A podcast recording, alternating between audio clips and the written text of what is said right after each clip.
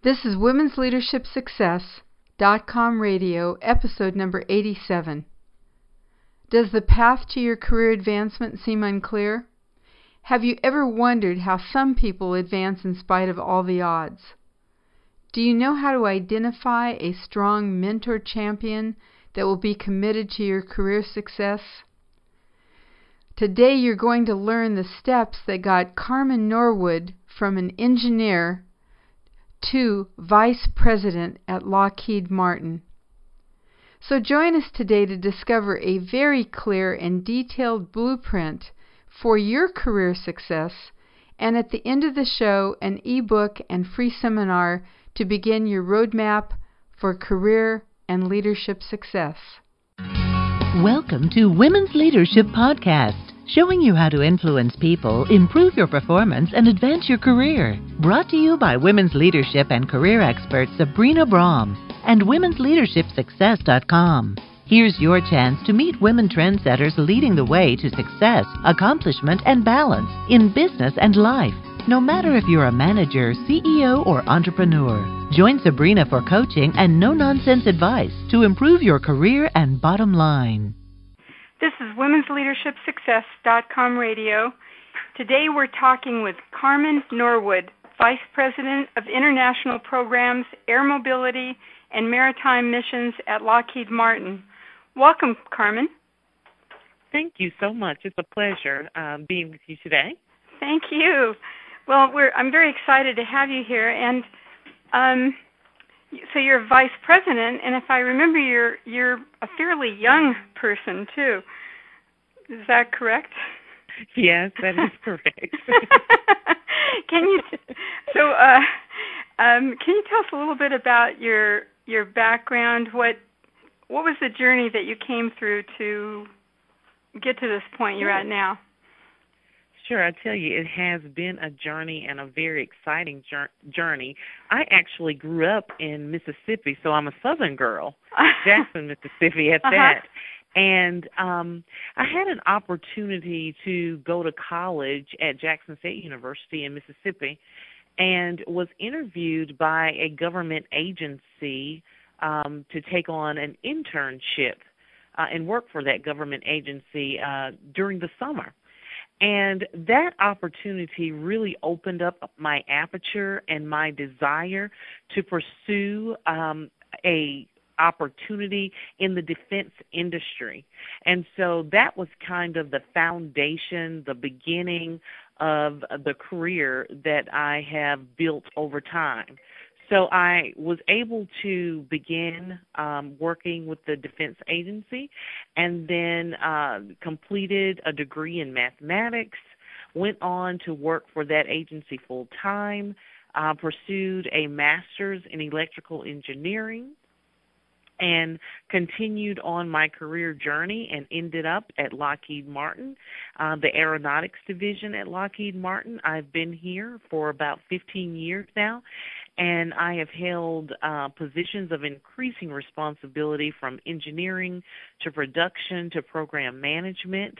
And I look forward to having even a, a longer career here at Lockheed Martin. It's a, uh, a, a very wonderful company, and I have been afforded uh, many opportunities. Well, that's wonderful. And I'm wondering that in you know you started at that college. You're were there any bumps on the road? Did you ever doubt yourself? Were there any times that it didn't work out well, and and how did you overcome that? Yes, so I always uh tell people in the in the way I view my life, it is a journey. And with any journey, there will definitely be bumps in the road, but uh, the the value is how do you recover from the bumps in the road? And those bumps in the road are really just learning experiences. So I'll just give you an example. You know, I worked for the defense agency. It was one of the best jobs, but I was enticed to resign from that job and move in the tel- into the telecommunications industry for a period of time because of the innovation that was going on there. And it was during the time when the telecommunications industry was just booming and you know I entered uh, that industry, and then within about five years or so, the telecom industry took a nosedive, uh-huh. and uh the the company that I was working for went belly up and you know I could look back and say oh it was such a you know it was a stupid decision to move from a secure type job into something that was on shaky grounds. But when I look back, the things that I learned working in the telecommunication industry only, you know, laid a foundation for me to be successful in the job that I am now. The innovation, the leadership opportunities that I uh, I had a chance to um experience while working in telecom uh you know there was a lot of value in making that decision so yes there were bumps in the road uh things didn't work out necessarily the way that I thought they would in the telecommunication industry but I took that experience as value rather than looking at it as something bad and um used it as a stepping stone as a building block um to where I am today. Carmen, is there something in your background that helped you do that, or is that something you just learned yourself? Well, I tell you, I have two very strong parents. My mother was an educator, and my father actually played uh, professional basketball, and he was the first person um, to be drafted to a professional uh, basketball team from his college in you know late sixties and that, so now his name is Willie Norwood, right? Willie Norwood, yes, right. yes.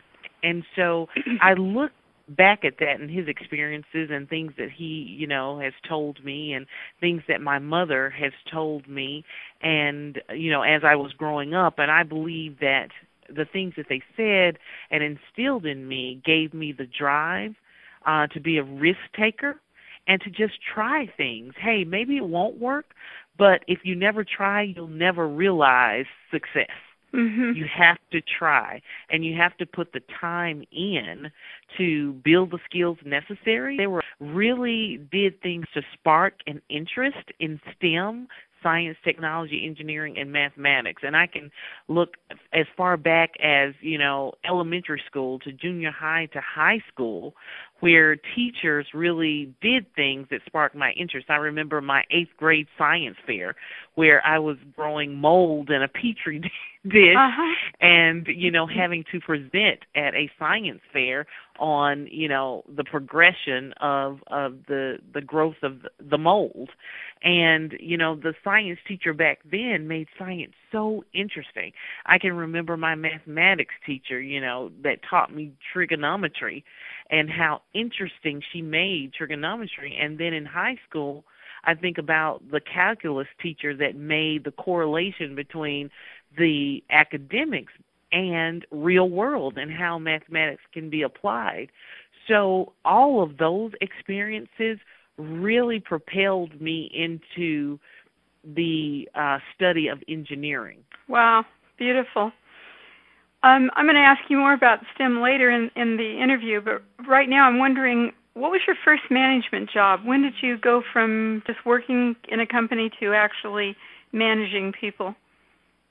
Well, I tell you, this is very interesting because I mentioned that I worked for a defense contractor and then transitioned into the telecommunications um, uh, arena. Uh-huh. Well, during that transition, I was hired as a radio frequency um, design engineering manager. Uh-huh. and it was for a startup company. Uh-huh. and I had an opportunity to have a small team and basically build that team from the ground up and start um designing uh you know cellular and paging networks and so that was interesting because it was my first management job it was with a startup company we really didn't have any furniture and we would have our staff meetings uh sitting on the floor in the the conference room and um, but it gave me a chance to start building those leadership skills. Uh huh. You must not In- have been very old either.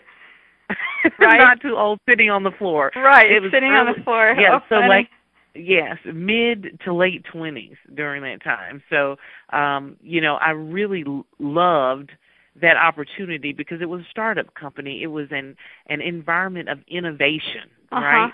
And you know, we didn't need offices and stuff. It was a a a time when we could really collaborate. And I believe in in corporate America, in a lot of instances, we have lost, you know, our ability and desire to collaborate, and that is so critical to being innovative uh-huh. and just to the success of the business. Wow, that's that's so true. Oh, so what what challenges did you find as you as you're working through the different management positions? What what were the things that you really had to learn that didn't just come very naturally to you?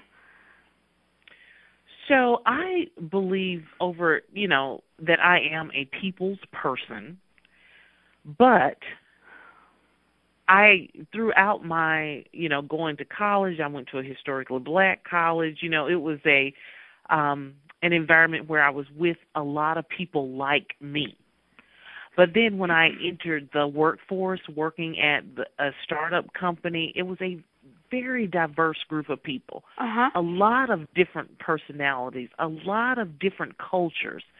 So being a first time leader, I had to really learn how to navigate an environment where there was quite a bit of diversity, diversity of thought, you know, diversity in cultures. And so I think initially coming on board in a leadership role, that was a, a little bit of a challenge for me, uh, navigating that and really understanding that yes, we have to deliver a product, but really the people who I'm leading, they are the most valuable asset, so, and not necessarily the product. So what I'm hearing is you you uh, your navigation was first realizing I'm in a different situation. Yes. And secondly, yes. you started being observant for what those differences were. How did to deal with this is different than just being a, an employee that somebody's telling you what to do. Now, yes, now you've so, got yeah. What what did you do? Yes. Yeah, so number one, observing, like you said, the differences, but then accepting to everyone an opportunity and a platform to have a voice at the table. Wow. So, so you the, you weren't caught up on you had the the correct answer or the right way. You were open to hearing other people's points of view. Absolutely, absolutely. Because you know, in an environment like that, you quickly learn that you're not the smartest person in the room, and you know, to get to the end state, it takes the entire team. Uh-huh. And there are strengths and weaknesses on every team. We leverage those strengths and we develop and build the weaknesses. And so, as a leader, you know, a first time leader, I had to learn that very quickly. Wow and it's such I hope everyone listening is really paying close attention and rewinds and listens to that again because that is one of the most important leadership lessons I think people can learn as they're getting promoted. That is absolutely. So, what about what were the steps that got you to a vice president? And here, let me tell you, part of my reason I'm asking you the question is people get a misperception that everything is always very linear and like, oh, you just did this and this and then it just happened. Um, so again, what were you having to notice and learn as you as you moved up? So number one, I had to have a clear vision and focus for you know where I wanted to go. So my target was to become a vice president although I was at the bottom, right? I wanted to become a vice president. So the first thing that I did was establish a mentoring relationship. Like I want to back you With, up. Can I back you up for a second because sure. I think it's wonderful that you had that target. And what I find so many times when I'm doing coaching with people in companies is uh, they don't even have the target of the next level up, but here you're you've got you, several levels above. You've got that target. Exactly. But could you say how come you wanted to do that? What what, what was the thing you wanted to be able to do by being a vice president? So, just from a personal development and a personal desire, I wanted to be the best I could be uh-huh. and gr- grow in a company as far as I could grow. Okay. Given uh-huh. the opportunities. Mm-hmm. So that's number 1 just from a personal perspective. And then number two, I wanted to be able to really be a strategic leader and make an impact to the business at the highest level of the business. I wanted to lead a strong, diverse team and also be able to be a change agent, drive change, to develop a workforce I wanted to uh, utilize the skills that I was learning along the way in in order to make that level of business impact. Beautiful, and I think it's important for people listening to understand. You didn't just say I want to be vice president, but you had you had some really strong passion and motivations underneath that that mm-hmm. was a, a driver for that. And now back to your story on being a vice president. Yes, so so that was my target. I wanted to be a vice president. Uh-huh. However, I didn't have necessarily a roadmap for getting there. So I was on a quest to figure out, okay, how do I get from a level 1 to a level 8? Uh-huh. you know, and so I identified a very very strong mentor who was really committed to the relationship. We met once a month for a whole year to just have open dialogue about where I wanted to go, but then specifically what paths, and I said paths with an S on the end, I could take in order to get there.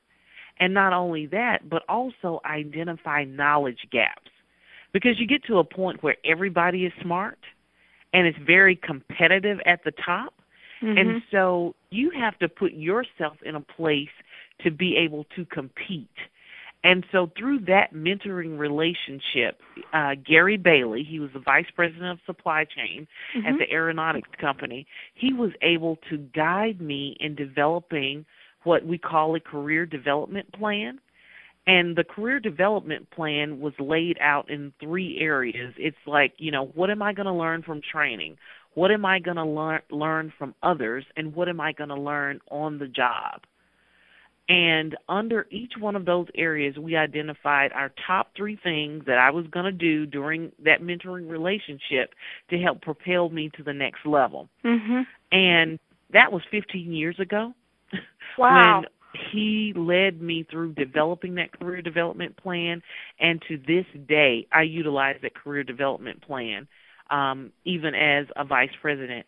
It kept me focused, it kept me um, really keyed in on my development areas and it also gave me the structure I need needed to stay focused on what I wanted to achieve as a long-term career goal of becoming a vice president and making a significant uh, business impact to uh, the company and the corporation. Beautiful. I'm wondering, did you have a way to measure your progress. So you've got you've got what am I going to learn from training, what am I going to learn from others, mm-hmm. and what am I going to learn from the job. How were you how were you telling if you were making progress? So the neat thing about this career development plan is there was a column that basically asked you, okay, you said you're going to do this. How do you measure success? One of the ways I did it was whether or not I completed, if it was training, successful, or if it was reading the book, you know, it was whether or not um, I could articulate the contents of that book and have a dialogue with my mentor, and then he would give me feedback in regards to what I was reading.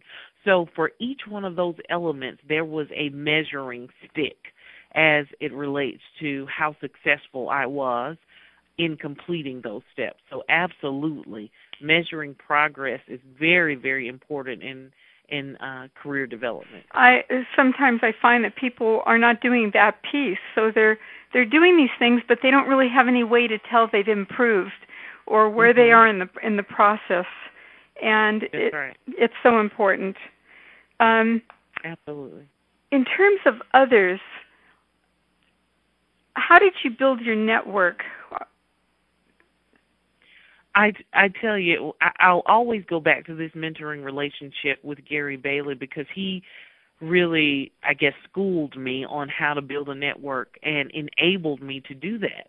So I was new coming into the company, didn't know anyone, but as my mentor, he began to connect me with people he knew or people he thought would be good in terms of me building relationships and learning from them um, to progress through my career. Mm-hmm. So he would actually send an email and connect me with someone and uh you know encouraged me to set up a 30 minute informational session with this in, individual to talk about who I was, uh what my capabilities are and what my interests uh were as well and just have a dialogue with those individuals and that is really how I began to build a network um, here uh, internally to the company. And externally to the company, I began to join various organizations, community related organizations, serve on various boards to build networks externally as well. Okay, what what's the advantage of the external networks? Well, I tell you, at Lockheed Martin, we have a strong community, um, uh, you know, presence, uh-huh. and uh, you know, from a philanthropy perspective, giving to the community, um, building STEM talent. You know, that's one of our, you know, tenets in our in the business, and being connected to the community, giving back to the community, only makes the community in which we operate better. And uh, I give you an example. I am a member of one of our chamber boards uh, right now here in uh, Cobb County. And being able to be a part of that board and understand the challenges that other businesses within the county also have, and how these businesses, how we can leverage each other in order to be successful, is just invaluable. Mhm. That makes a lot of sense. I want to back up to it's it's wonderful that uh, Gary Bailey inter, uh, introduced you to these people, and mm-hmm. a lot of people that I coach or that listen to the program may not have someone that can make an introduction. So, do you have a Mm-hmm. suggestion mm-hmm. for if you would like to connect with somebody, how to do it? I find people to be shy about making that first contact. Sure. So I have a Mm-hmm. lot of mentees that I don't necessarily reach out and make the connection for them as Gary did for me, but what I do encourage them to do is you can do it for yourself. Uh, I suggest to do targeted networking. So, for instance, if there is a, a leadership mixer where we have all the leadership there and we invite employees, this is a perfect opportunity for you to have your elevator speech prepared and begin engaging uh, with the leadership. And I encourage them to, you know, just pick up the phone, call the leader's office, and request a 15 or 30 minute kind of informational session. But be prepared to have something to talk about when you do meet with them. And the career development plan that I talked about, that Gary Bailey helped me establish, mm-hmm. that is can be used as an excellent talking um, point when you meet with various leaders. It's a one pager, and I encourage uh, my mentees all the time to utilize that development plan and say, hey, you know, I just like to share my career development plan. I have a desire one day to work in supply chain management and hey you are leading the supply chain management organization and would just like to get some insight from you as to how I can begin building skills to one day um, possibly transition into the supply chain organization. And that begins the dialogue. And then that individual will probably connect you with someone else in their organization, and it just goes from there. Well, I've interviewed a lot of people on networking, and no one's ever said it just like this. This is so valuable to people. Um, So thank you for that. And so, talk a little bit more about men- mentoring. Um, you know, believe it or not, a lot of companies don't have mentors. And mm-hmm. um, I wonder if you could say what the value is to a company, to a person, and even the person being mentored. Well, I tell you, you know, being a mentor, being a mentee is so so value to Lockheed Martin. It's valuable to, you know, any corporation because it's all about building talent. And a company really has to invest in the workforce to ensure that you have a strong, viable, vibrant workforce. And, you know, not having mentoring programs, I think, can be to the detriment I think about our industry, and that's you know the defense industry, and we have so many people who have been working and doing a fantastic job within the industry for years and years and years, and they're getting to the point where a significant number of those individuals can retire. Mhm. And so, mentoring, coaching, developing the workforce is imperative to ensure the company's success over time. And so that investment in mentoring relationships is so, so key. And I am a big, huge fan of mentoring relationships and developing those that will come behind me in order to ensure that the company continues on a successful path. Beautiful. What's the difference between a sponsor and a mentor? Well, a mentor is really involved in your day to day kind of development, and a sponsor is not necessarily involved in your day to day development. But a sponsor is someone who has observed your performance and who's willing to kind of like put themselves out there on the line to speak up for you to to say hey carmen would be excellent in this position and kind of open the door for you per se to uh have you move into positions of increasing responsibility. So they have you know, some kind of power or um yes. They have the ability to make that happen more than absolutely. a mentor might not. Absolutely. Okay. Okay.